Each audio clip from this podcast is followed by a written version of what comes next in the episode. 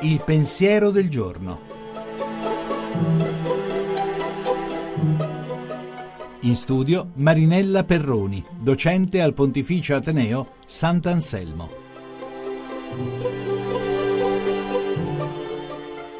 Ci sono momenti in cui ci si ritrova a fare un balzo indietro nella memoria e in un secondo si ripercorre un'intera epoca.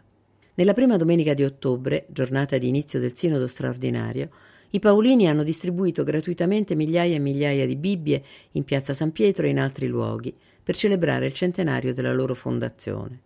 Una serie di coincidenze mi hanno spinto indietro di quasi 50 anni. Eravamo alla fine del Concilio Vaticano II.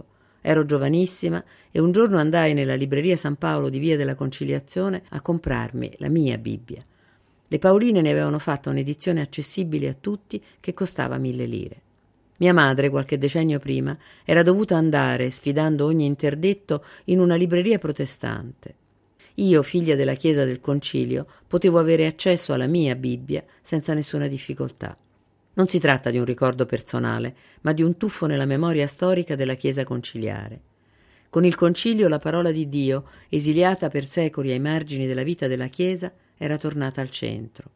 Avremo il coraggio di interrogarci su cosa ne è oggi della Bibbia nella nostra iniziazione cristiana, nel nostro cammino di formazione permanente, nella vita delle nostre comunità ecclesiali?